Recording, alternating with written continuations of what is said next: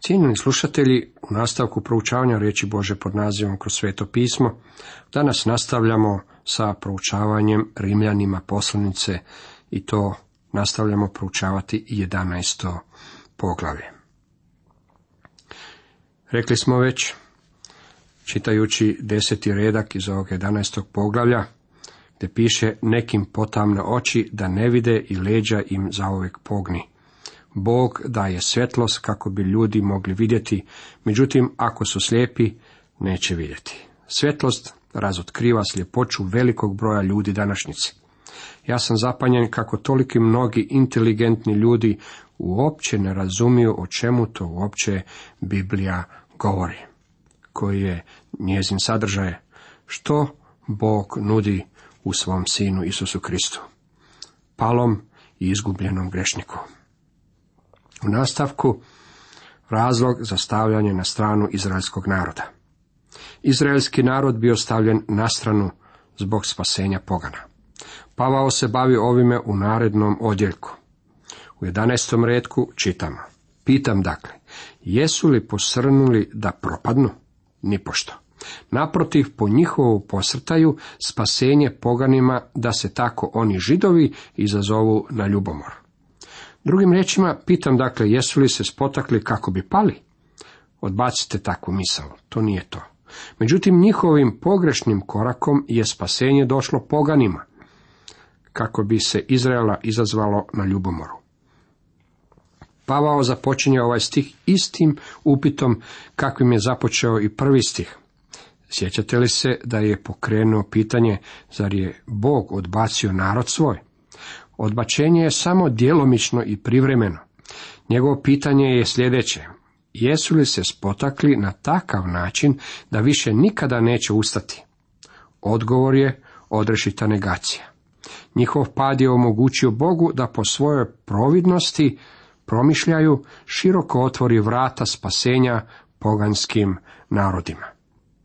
Židovi će vidjeti stvarnost spasenja pogana, da oni primaju Bože blagoslove, za koje su židovi mislili da ih jedino oni posjeduju. Ovo će ih odvesti u natjecanje, a ne u ljubomoru kao što smo definirali. Na svojim putovanjima u Izrael imali smo nekoliko židova koji su nam bili vodiči. Oni su bili začuđeni što smo bili jako zainteresirani za ono što je u Izraelu bilo židovsko. Divili su se tome. Ja sam posjećivao i druge zemlje i uživao u njima. U Egiptu sam vidio piramide i velike komadine kamena i sada kada sam ih jednom vidio, nemam želju vidjeti ih ponovo. Međutim, zainteresiran sam za Izrael i to na način na koji me ne zanimaju drugi narodi. Židovi ovo ne razumiju. Jedan vodič židov razgovarao je sa mnom o tome. Rekao mi je, želim znati zbog čega su vam ove stvari tako važne. Pa ako je njihov posrtaj bogatstvo za svijet i njihovo smanjenje bogatstva za pogane, koliko li će više to biti njihov puni broj? Čitamo dalje u 12. redku. Izrael je odvojen na stranu. To jest, Bog se ne bavi sa njima kao narodom u ovome trenutku. Kada će se Bog započeti baviti s njima, neće imati nikakvih problema s Arapima. Taj će sukob biti u potpunosti razriješen. Izrael neće živjeti u strahu jer je Bog sasvim jasno rekao kako će svaki čovjek živjeti u miru i spokoju. Svaki će mirno živjeti pod lozom vinovom, pod smokvom svojom i nitko ga neće plašiti. To rekoše usta Jahve nad vojskama kako čitamo u Miheju četvrtom poglavlju četvrtom redku. S obzirom da je njihovo stavljanje na stranu donijelo Božju milost poganima, što će biti sa Božjom milosti prema poganima nakon što židovi ponovno budu primljeni? Ona će biti umnožena. Jakov je ovo jasno izrekao na onom velikom saboru u Jeruzalemu. On je rekao da Bog između pogana svome imenu poziva ljude, jednako kao što poziva i Izraelce. Zatim je Bog rekao, nakon toga vratit ću se i opet podići pali šator Davidov, iz ruševina ga podići, opet ga sazidati, da preostali ljudi potraže gospodina i svi pogani na koje je zazvano ime moje, govori gospodin koji to obznanjuje od vijeka. Čitamo u dijelima apostolskim 15. poglavu 16. i 17. redku. Ovo je razlog zbog kojeg s vremena na vrijeme iznosim ovu izjavu koja ponekad ljude ostavlja u čudu, da se najveće probuđenje na zemlji desilo prije nego što je crkva stigla ovamo. Upotrebljavam riječ probuđenja u popularnom smislu okretanja k Bogu. Čovjek imenom Jona išao je u Ninivu i ondje je vidio kako se cjelokupni grad okrenuo Bogu.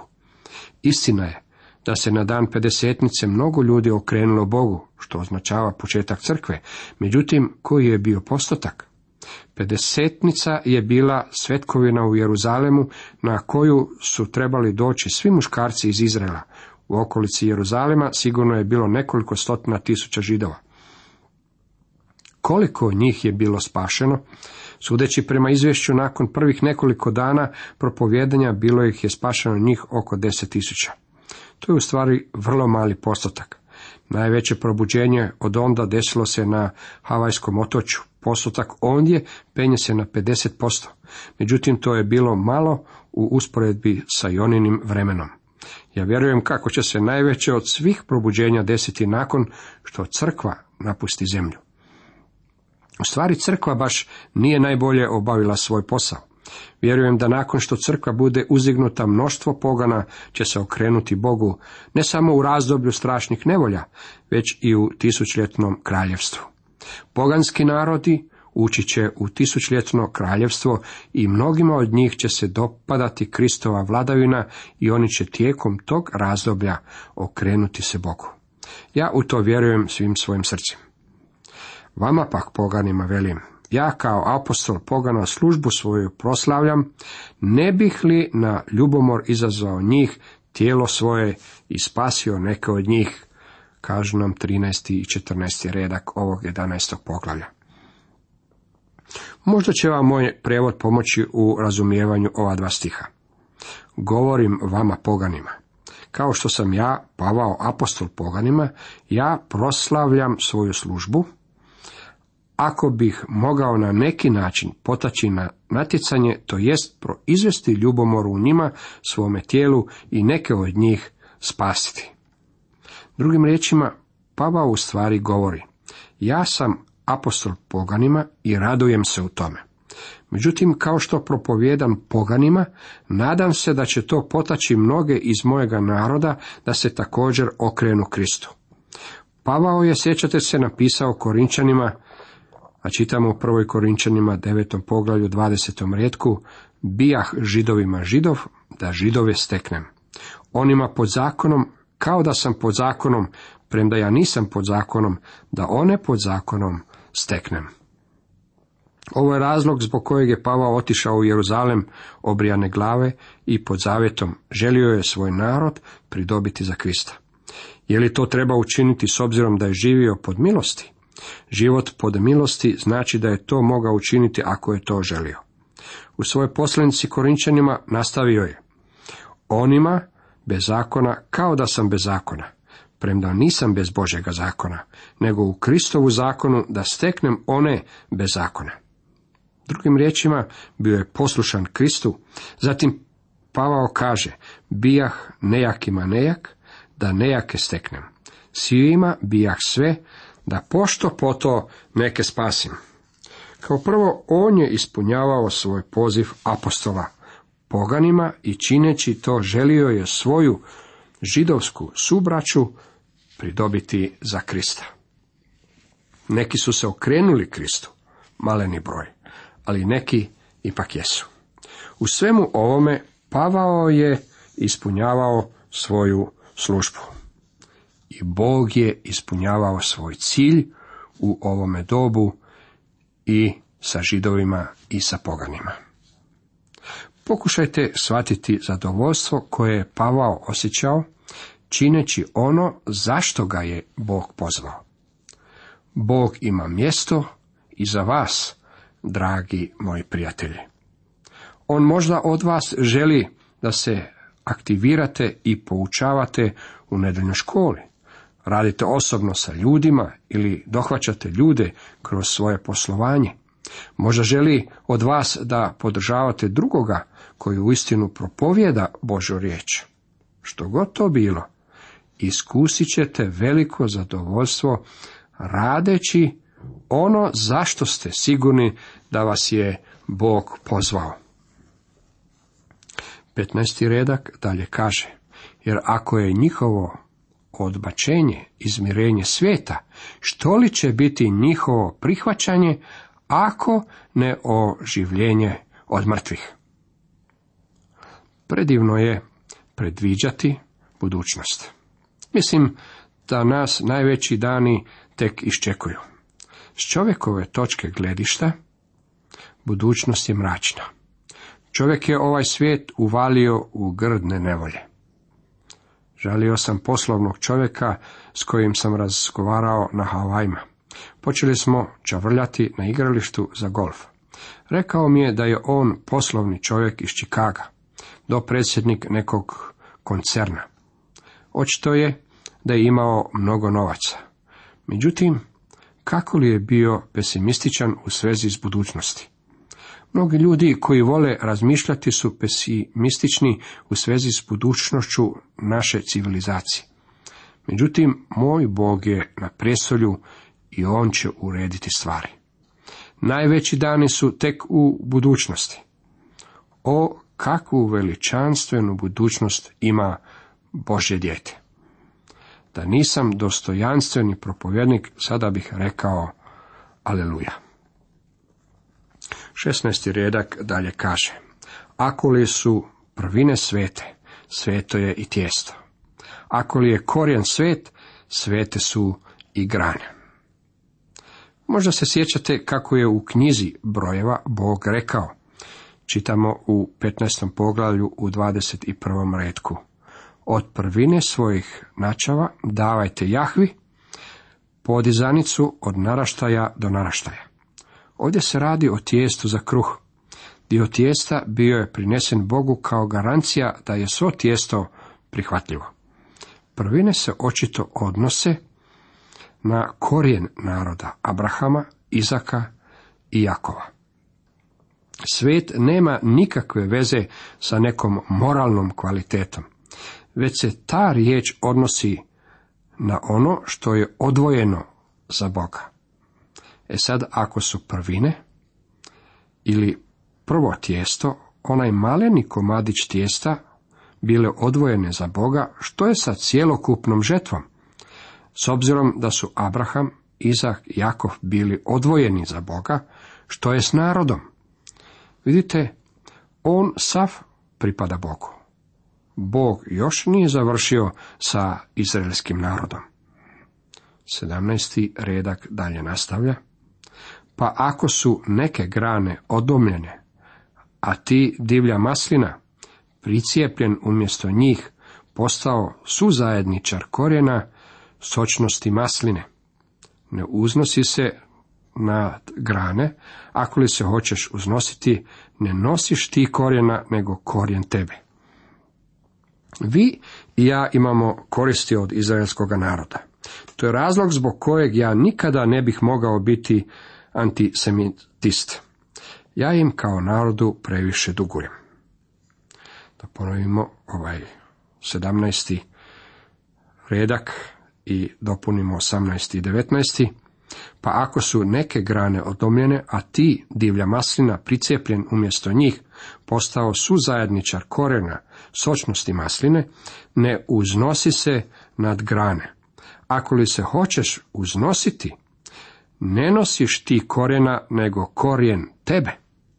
Reći ćeš na to, grane su odlomljene, da se i ja pricijepim. Maslina je slika izraelskog naroda, a divlja maslina je slika crkve. Sve što vi i ja posjedujemo je ukorijenjeno u činjenici da je Bog pozvao Abrahama, Izaka Jakova i da je iz izraelskoga naroda izveo Isusa Krista, našeg spasitelja i gospodina. 20. redak dalje kaže, dobro, oni su zbog nevjere odlomljeni, a ti po vjeri stojiš. Ne uznosi se, nego strahuj. Ono što je važno je da su oni bili stavljeni na stranu zbog svoje nevjere. O, moji kršćanski prijatelji, vi ne stojite pred Bogom na temelju svojih zasluga ili svoje vrijednosti, vašeg crkvenog članstva ili vašeg dobrog života.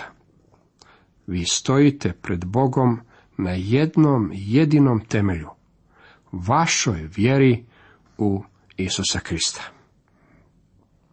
Sada nam Pavao upućuje riječi upozorenja. U 21. redku dalje nastavlja. S obzirom da Bog nije poštedio izraelski narod kada su oni otpali od vjere, tvrdnja je da on također neće poštediti niti crkvu koja otpadne od vjere.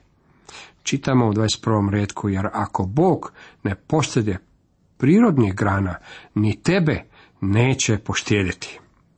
Ja sam sve više i više uvjeren da će crkva koja je utemeljena na filozofiji ili nekakvim ritualima, onaj tip crkve koja je opisana u trećem poglavlju knjige otkrivenja kao crkva u Laodiceji, ući u razdoblje velikih nevolja. Kao što je dr. Georg Gil običavao reći. Neke će se crkve sastati u prvo nedeljno jutro nakon ustignuća crkve i neće im nedostajati niti jedan član. To je Laudiceja. Kao kontrast ovome, on govori crkvi u Filadelfiji. Budući da si očuvao moju riječ o postojanosti i ja ću očuvati tebe od časa kušnje, to jest od razdoblja nevolja, koji ima doći na sav svijet da se iskušaju svi pozemljari. Čitamo u otkrivenju trećem poglavlju desetom redku. Obećao je sačuvati onu crkvu koja će imati otvorena vrata i koja će svima govoriti Božu riječ.